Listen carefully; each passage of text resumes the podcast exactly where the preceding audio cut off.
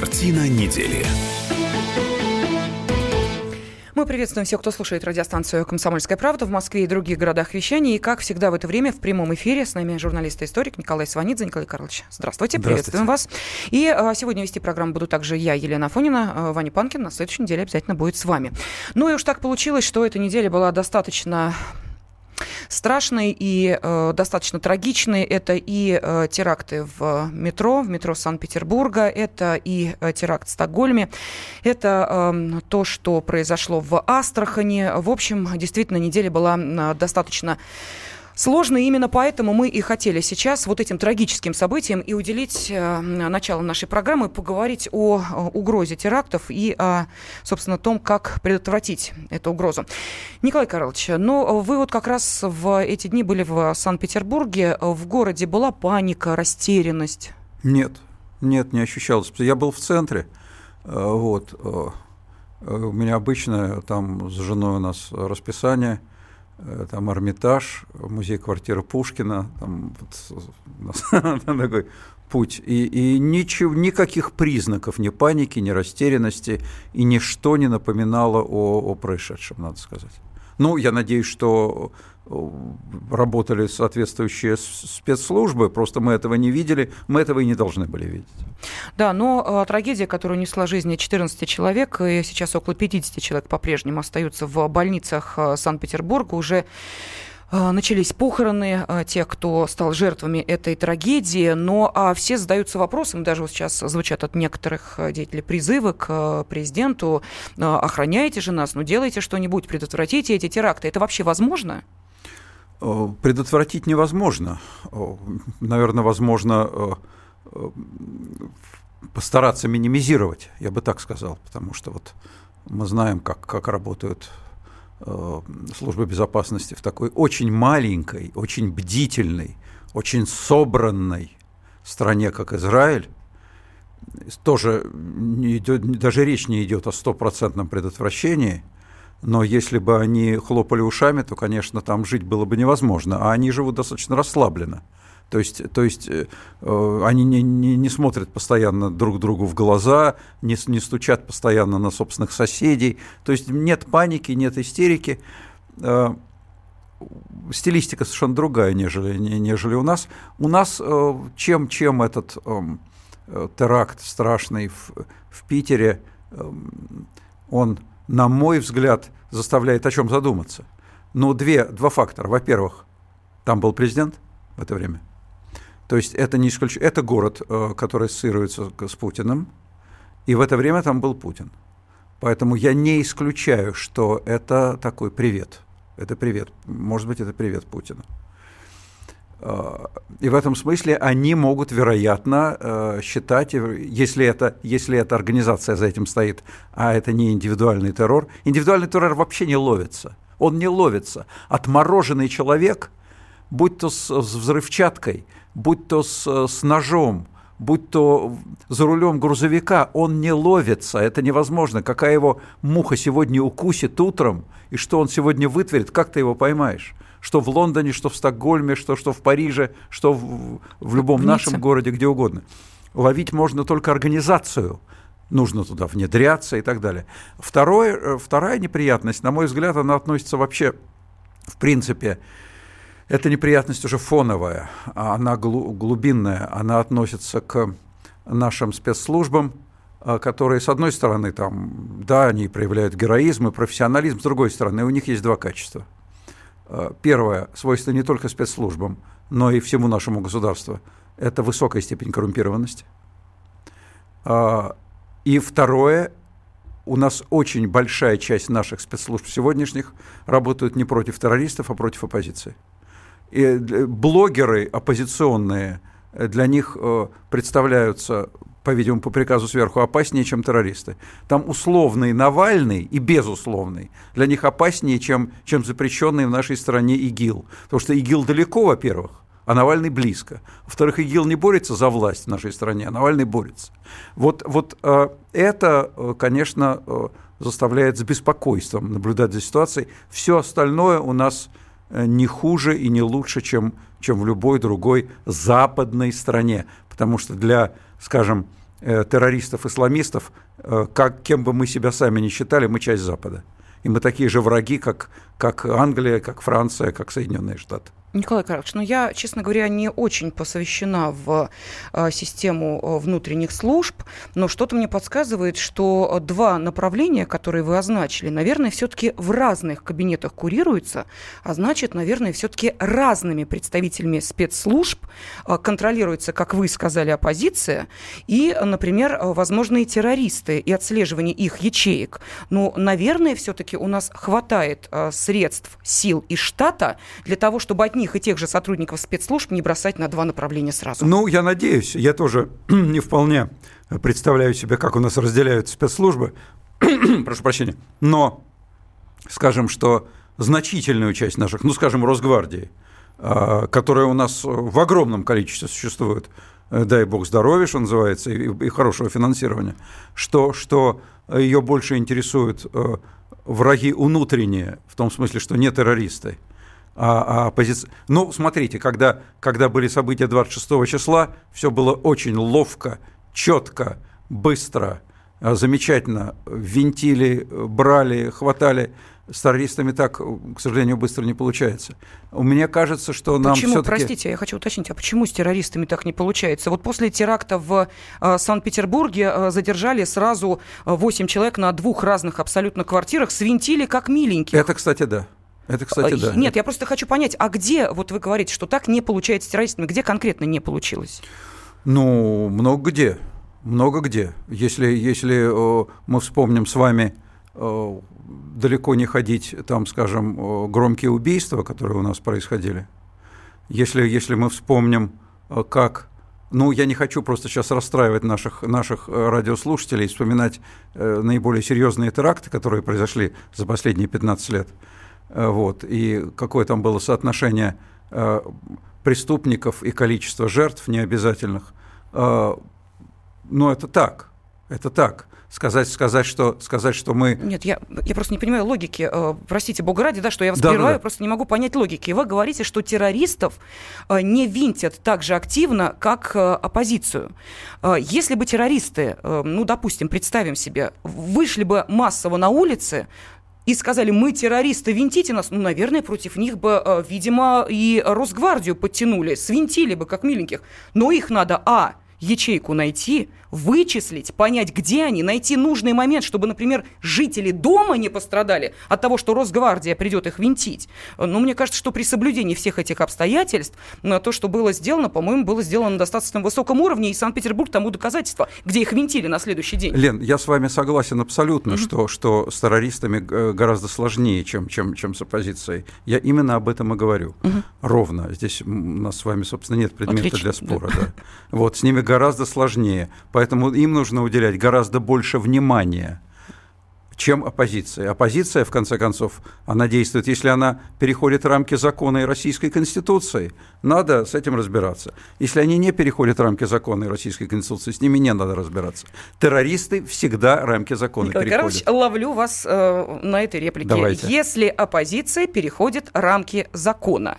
Да, вы произнесли эту фразу. Да. Скажите, пожалуйста, у нас есть закон о несанкционированных митингах? У нас нет закона о митингах, который бы противоречил Российской Конституции. У нас все митинги санкционированные по определению, по основному закону Российской Федерации. У нас любой выход на улицу санкционирован заранее. О нем не нужно спрашивать разрешения. Замечательно. Тогда другой вопрос. Скажите, пожалуйста, если на этом митинге, за который не отвечает правительство Москвы, Санкт-Петербурга, любого другого российского города, потому что говорит, извините, мы вам не давали разрешения на проведение этого митинга, не можем обеспечить безопасность, в толпу людей въезжает террорист, одиночка, неотслеженный. Что происходит дальше? Вот смотрите, дальше? Что вы говорите. Митинг, на который мы вам не давали разрешения. Конечно, потому что мы должны обеспечить... Они не должны давать разрешение. Секундочку, они должны обеспечить безопасность. Митинг разрешения не требует. Замечательно. Значит, они должны обеспечить безопасность. Вернемся после перерыва? В любом месте. Мы уходим на перерыв. Картина недели. Радио «Комсомольская правда». более сотни городов вещания и многомиллионная аудитория. Керчь 103 и 6 FM, Севастополь 107 и 7 FM, Симферополь 107 и 8 FM, Москва 97 и 2 FM. Слушаем всей страной.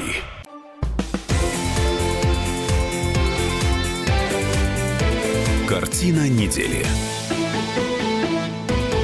Как всегда, подводит итоги уходящей недели журналист и историк Николай Сванидзе. Сегодня ему помогаю я, Елена Афонина. И напомню, что вы можете комментарии свои присылать на WhatsApp и Viber 8 967 200 ровно 9702. И то, что эта неделя действительно была, к сожалению, очень трагической. Началась она с терактов в Санкт-Петербурге, далее Стокгольм, далее Астрахань. Ну и, конечно, здесь речь может и должна идти о том, что можно противопоставить этой террористической угрозе. И самое главное, а не нужно ли, как вот говорят некоторые, закрыть, ну, если мы возвращаемся на просторы нашей страны, закрыть российские границы, ввести жесткую миграционную политику, не выдавать российское гражданство никому, но если только человеку, прошедшему какую-то колоссальную проверку. И вот на этот вопрос ответил глава службы внешней разведки России Сергей Нарышкин. Это небольшой фрагмент его интервью в программе «Вести в субботу». К сожалению, такая преступность, а уж тем более терроризм, он становится таким транснациональным, трансграничным. Да, и здесь вот такие меры, о которых вы говорили, визовый характер не обязательно дает результат. Конечно, здесь важна, и результат дает такая очень профессиональная, кропотливая, каждодневная, ежечасная, ежеминутная работа специальных служб по, так сказать, выявлению готовящихся преступлений и выявлению их, так сказать, на всех предварительных этапах работы. А это делается с помощью специальных сил и средств, которыми располагают службы. И контрразведка, и разведка.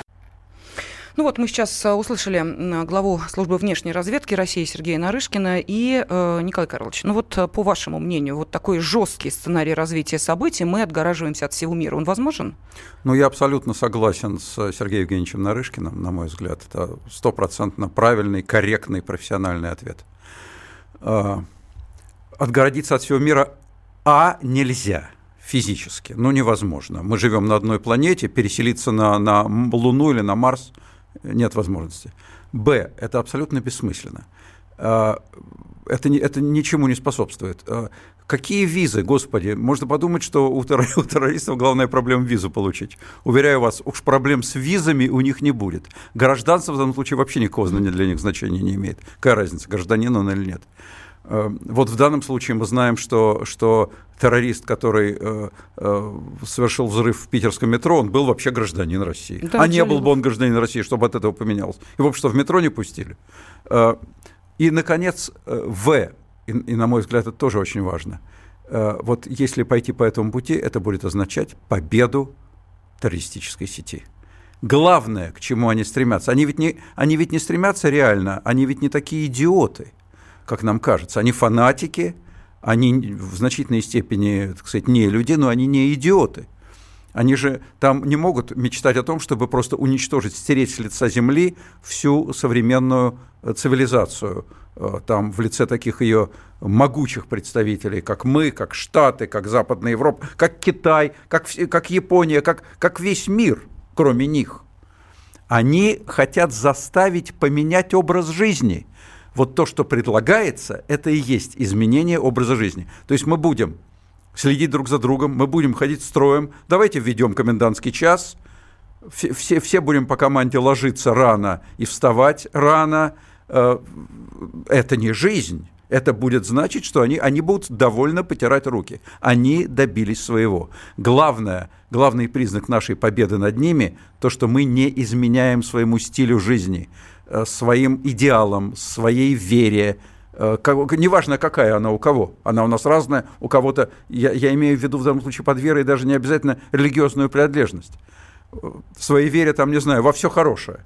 То есть мы не изменяем себе, мы не теряем лица. Вот это главный признак победы над международным террором, несомненно.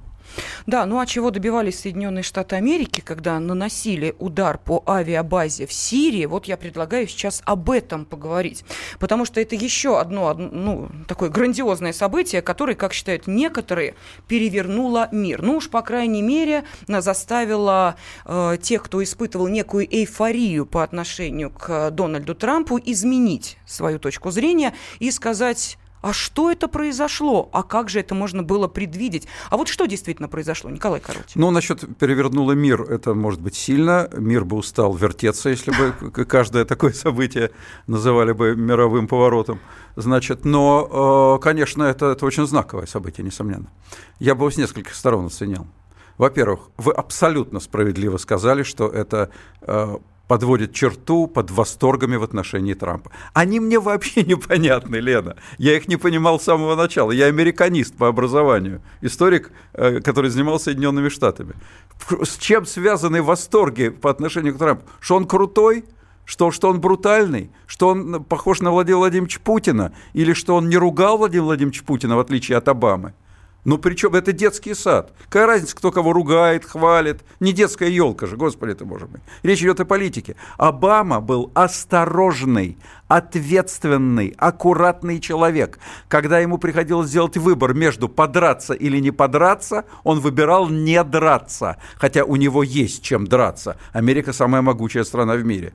И мы его считали поэтому трусом, чморили. Помните эти машинки Обама чмо? Идиоты.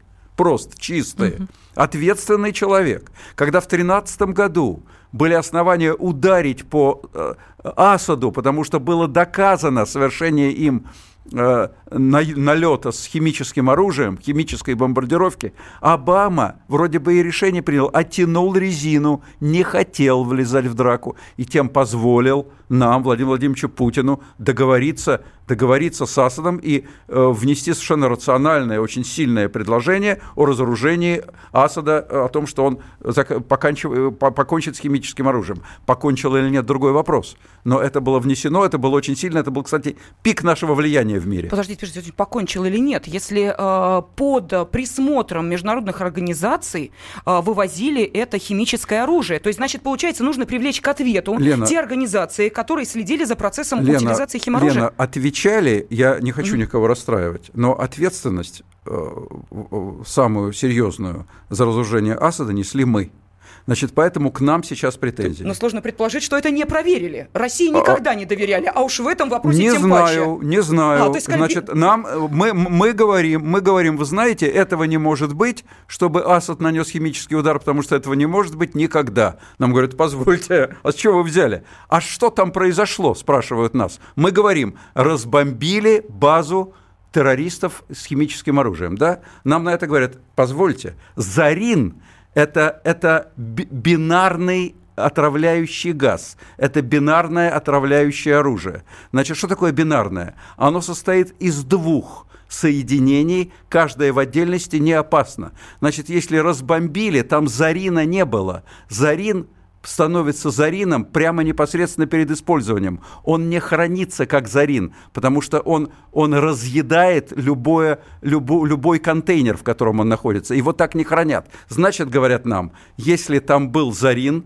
этого не может быть. Значит, там что тогда такое было? Значит, никакого склада быть не может, который бы разбомбили. Значит, это не склад. Значит, это, извините, ваш любимый Асад.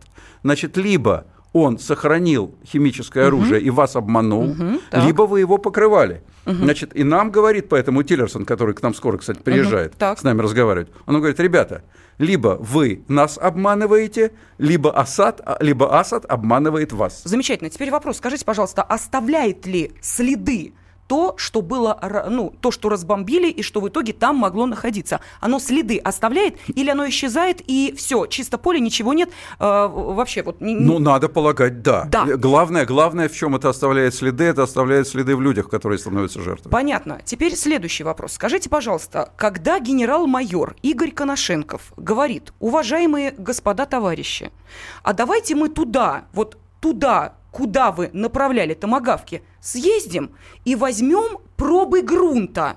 И давайте мы с вами поймем, было там что-то что вы бомбили, или там ничего не было? Вот как вы считаете, пойдут на этот шаг или не пойдут? Не знаю, может, и пойдут. Мы с вами немножко, вот смотрите, мы с вами с двух разных сторон обсуждаем проблему, Лен. Значит, речь в данном случае идет не о том, виноват Асад или нет, и не о том, у нас рыльце в пуху, в смысле мы покрывали Асада, или Асад обманывал нас, или мы невинны как дети, речь идет не об этом. Речь идет о том, что думает по этому поводу значительная часть мира. А она думает именно так. Прекрасно. И по Ираку она тоже много чего думала интересного. Вот, после чего получается, сказала, смотрите, какая интересная вещь, Лен, получается. Вот смотрите, по Крыму. Кто поддерживает Крым в составе Российской Федерации? Назовите мне. Можете назвать? Кроме нас. Кто поддерживает нахождение Крыма в составе Российской Федерации, кроме нас? Вы знаете, я интересовалась, там список такой довольно... Поинтересуйтесь еще раз, список очень жидкий. И ни одной серьезной страны там нет. А серьезно, если Америка, то нет, конечно, Америки нет. Нет, кроме Америки много серьезных стран. Скажем так, экторов мирового сообщества. Ну, Венесуэла серьезная страна на данный момент. Ну, при всем уважении, да? Понятно, о чем идет речь. Значит, вот та Эти страны нет, не признают. Значит, после перерыва вернемся, давайте, как я понимаю. Да, дискуссия развернулась, так что следите за ее продолжением после информационного выпуска.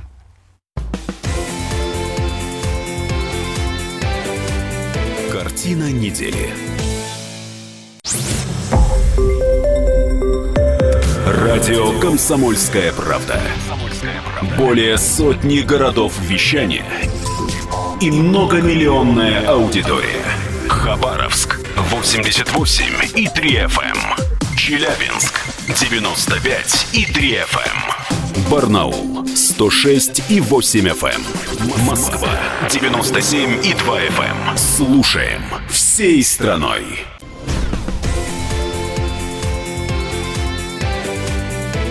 Картина недели.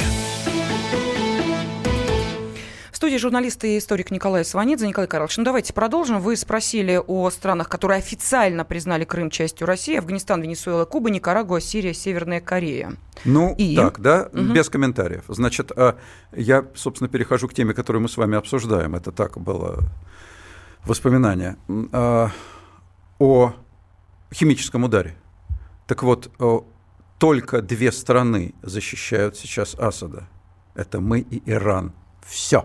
Больше ни одна страна не говорит о том, что Асад был прав, что зачем вы катите на него бочку. То есть удар Трампа по военной, по авиабазе в Сирии одобрили практически все остальные. Я не говорю о том, правильно, неправильно, кто прав, кто виноват. Я повторяю, я говорю о соотношении сил. Значит, это соотношение сил, поскольку политика – это искусство увеличивать себе союзников и уменьшать количество противников, то я не думаю, что в данном случае мы в выгодном политическом положении. Значит, это, повторяю еще раз, неважно, мы можем бить себя в грудь, говорить, мы правы, вы не правы, но вот подавляющая часть мира считает по-другому.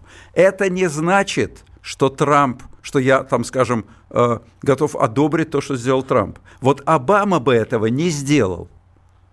А Трамп сделал, потому что он отмороженный в известном смысле. И он этим козыряет. Его за это выбрали те, кто его выбрали. За то, что он без тормозов. Но ведь психов боятся, Лена. Психов боятся. Вы понимаете, какая ситуация? Но они еще и непредсказуемы. Ну, разумеется. Потому, и во дворе, у меня был шпанистый двор в Мневниках. В Мневниках. И я был очкарик с первого класса. Понимаете? И мне приходилось иногда изображать из себя психа. Что такое псих? Берешь булыжник, пускаешь пену изо рта и говоришь, держите меня втроем. Все. Иначе затопчут. Понимаете? Значит, но это когда очкарик из первого класса. А когда это Соединенные Штаты Америки, естественно, все начинают ушами прядать. Обама бы никогда так не поступил. Он бы трижды подумал, посоветовался, и в конце концов там запустил бы к нам Хиллари Клинтон в качестве госсекретаря, о чем-то договариваться с Путиным. А этот нет, а этот делает так, как ему, в общем, Бог на душу положит. И все вынуждены с этим считаться. Надо сказать, и я это говорю... Мне это нравится. что и мы вынуждены с этим считаться. Потому что мы при всей жесткой риторике, обратите внимание, мы не отменили визит Тиллерсона. Мы не сказали: знаешь что, Тиллерсон, вы по нашему Асаду лупите, приезжай-ка в следующий раз, мы сейчас перебьемся. Мы не отозвали нашего посла для консультации из Вашингтона. Да? Мы самое страшное, что мы могли сделать, у нас там стоят С-400. Мы не пытались перехватить томагавки американские. Это невозможно. Николай Карлович, это первый вопрос, который мы обсуждали с военными экспертами. Могли ли мы это сделать и должны ли мы это сделать? В связи с рельефом местности томагавки летят очень низко. С-300 знаю, и С-400 знаю, их не могут крылатые ракеты летят низко. А что там, тогда делают наши С-400? Они украшают пейзаж? Значит, я все-таки полагаю, что они там стоят не для того, чтобы декорировать поверхность страны замечательной под названием Сирия, а для того, чтобы что-то время от времени пытаться сбить. Вот я думаю, что если бы пытались, может быть, что бы и получилось, но не пытались и правильно сделали, потому что когда две железных штуки, даже не люди, а две железных штуки, американская и наша, встретились бы в воздухе, это было бы уже воспринято всем миром, и американцами, и нами, как реальное боевое столкновение. Сейчас наша задача, при наличии у нас таких темпераментных ребят, как Дональд Трамп в Америке и наш президент Владимир Владимирович Путин в Кремле, вот, наша задача избежать реального горячего боестолкновения. Вот мне кажется, что и те, и другие при всем своем темпераменте это понимают. Да, ну еще один момент, то, что сразу же, как только это произошло, на следующий день появилось сообщение нота Российского министерства обороны, что ПВО Сирии будут находиться в режиме повышенной боеготовности и будут усилены. Ну, бога ради, будут усилены, и слава богу. Меня больше, честно говоря, беспокоит другое. То, что мы заявили о том, что мы приостанавливаем действие меморандума о безопасности в воздухе. Да. Это чревато случайными столкновениями. Но здесь уже придется в ручном режиме это контролировать. И один из наших радиослушателей сейчас задает вопрос, который мы с вами вот так получилось, да, тоже обсудили уже за рамками нашего эфира. Я вас спросила, и вот спрашивает об этом Максим, а зачем Башару Асаду? Как мы понимаем, действительно, союзников у него очень мало. Зачем подставлять? Иран, мы и Хизбалла. Зачем подставлять союзников? Зачем на своей территории держать, а уж тем более применять химическое оружие? Он, простите, ребенок умалишенный, чтобы это делать? Объясняю. Значит, как я понимаю, я в голову Башара Асада въехать не могу никак и не хочу, честно говоря. Но мое объяснение такое. Два объяснения. Первое. У него совершенно другая психология. А когда он раньше применял против своего народа химическое оружие, для чего доказал, он это делал? Как-то. Кто? Кто? Нет, что значит кто? Но это было доказано. Вот после химическое оружие, которое уничтожалось по предложению Владимира Владимировича Путина в 2013 году. Вы знаете, что это было за оружие? Николай Карлович, уважаемый, когда наши журналисты Дима Стешин и Саша Коц, находясь в Донецке, показывают след от фосфорных бомб, понимаете? И им говорят, что и они не применяются украинскими военными, а наши журналисты это фиксируют. Вот им я верю. А когда некие организации говорят о том, что было применено химическое оружие, а может и не было. Нет, извините, если вы верите двум уважаемым вашим корреспондентам, почему вы не верите огромному количеству корреспондентов со всего мира? Хорошо. Давайте остановимся на том тезисе, что в голову диктатора, готового убивать собственный народ, влезть нельзя. Поэтому нормальной логике он не подчиняется. Это первое. И второе из области нормальной логики. В преддверии визита Тиллерсона в Москву, в преддверии возможного романа между Трампом и Путиным, потому что у нас начиналось-то все очень хорошо, как известно, возможного сближения позиций США и России по Сирии. Это Асаду не нужно, потому что сближение России и Штатов по Сирии чревато тем, что Асад будет вброшен на стол переговоров и, возможно, будет разменен на что-то еще. Ему в данном случае гораздо выгоднее конфликт между Россией и Штатами. Его применение химического оружия, которое совершенно очевидно было чревато тем, что весь мир во главе со Штатами будет против него, а мы за него заступимся. Это означало конфликт между Штатами и Россией. Асад ссорит Россию и Штаты. Он ссорит Белый дом и Кремль. Ему это выгодно. Подождите. Вот вам, пожалуйста, логика. Подождите. Официальный представитель Белого дома Шон Спайсер 31 марта заявляет буквально следующее, что Штаты сфокусируются теперь на борьбе с исламским государством, а не на внутренних делах Сирии, и Вашингтону следует смириться с реальностью правления сирийского президента Башара Асада. Произносилось это? Произносилось. Далее были заявления о том, что Америка теперь будет заниматься своими внутренними делами и не будет заниматься Асадом.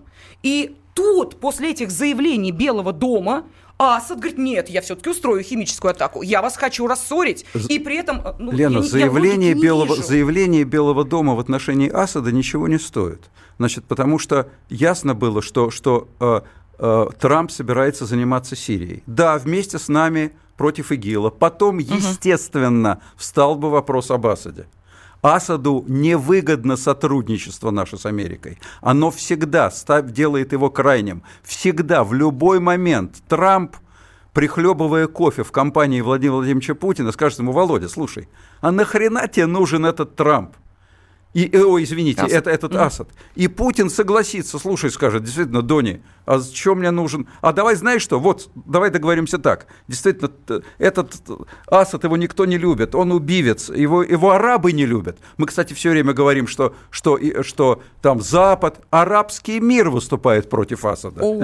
Арабский мир поддерживает удар Трампа по сирийской авиабазе. Арабский мир, не будем этого забывать. Который насаждает ваххабитов по всему миру, не только Запад, Израиль, не только Турция, а арабский мир. И зачем... Вы имеете в виду саудиты? Я не только саудитов. А кто? Иорданию, всех. Угу. Поэтому зачем Путину этот геморрой политический, выступать за Асада против всего арабского и практически почти всего мусульманского мира, потому что сунниты – это 90% мусульман. Зачем Путину это нужно? В конце концов, очень не исключено, кстати, возможно, мы еще к этому придем, помяните мое слово, в конце концов будет сделан Асад разменной картой. Асад этого не хочет. Поэтому Асад заинтересован в том, что такой дружелюбный диалог между Путиным и Трампом никогда не состоялся. Он будет его предельно отдалять. Он будет ссорить Вашингтон и Москву. Правильно, чтобы Америка начала полномасштабную операцию в Сирии по свержению Башара Асада. А мы бы за него заступались. Вот это то, что ему нужно. Николай Карлович, вы знаете, я, честно говоря, поверил бы именно в такой сценарий, если бы это вот происходило в этом, допустим, 2017 году. Но ситуация в Сирии, как вы понимаете, развивается уже довольно солидное количество времени. Согласен. И с каким, извините меня, упорством мы отстаивали Башара Асада, вывозили, беря на себя ответственность, химическое оружие, мы пытались урегулировать ситуацию, чтобы сохранить... Он нам кто, Лен? Он нам кто, Башар Асад? Почему вы считаете, что если мы за него заступались, мы и дальше всегда будем за него заступаться? А что изменилось в мире? Он нам кто, брат, сват? Нет, подожди. Если нам будет выгодно... По реалиям политическим, ну, скажем, в обмен на санкции, в обмен на большую свободу рук в Восточной Европе, да мало ли чего мы хотим, в обмен на то, чтобы нас снова сделали частью торговых, экономических, международных отношений. Да, и такое было у нас один раз с Югославией. Нам обещали приоритетное право вступления в ВТО, точнее, нет, ускорить процедуру вступления в ВТО. Ну и что? И после этого это длилось 13 лет. А решения были приняты по Югославии, когда мы сказали, что же делать? Мы отойдем в сторону. Лен, вы ручаетесь за то, что Башар Асад, как сын, отец, брат, сват и так далее, будет всегда нашим любимым персонажем? Я не ручаюсь. Так в политике не бывает. Ну что же, посмотрим, Николай Карлович, как будут развиваться события, потому что мне кажется, что я бы за него гроша ломаного не дал на сегодня, в том числе и в том, что касается нашей его поддержки. Да, ну посмотрим, разделяет ли вашу точку зрения президент нашей страны Владимир Владимирович Путин. Да, в ближайшее время просто, действительно, поймем. Ну, что значит ближайшее? Посмотрим. Пока что, я повторяю, Асад ссорит Путина с Трампом. Да, и эту точку зрения вы слышали в нашем эфире от журналиста-историка Николая Сванидзе. Николай Карлович, жаль, не успели мы обсудить с вами заявление Владимира Владимировича, но не Путина, а Познера. Наверное, эта тема до следующей недели, конечно, уйдет, и интересно было бы поговорить и с вами о том, что это Владимир Владимирович вдруг разоткровенничался. Слишком много Владимира Владимировича для одной программы. Да, слишком много, поэтому огромное вам спасибо. Вам спасибо. И нашим радиослушателям, которые очень активно прислали сообщения на WhatsApp, но, к сожалению, мы не успели их зачитать. Спасибо.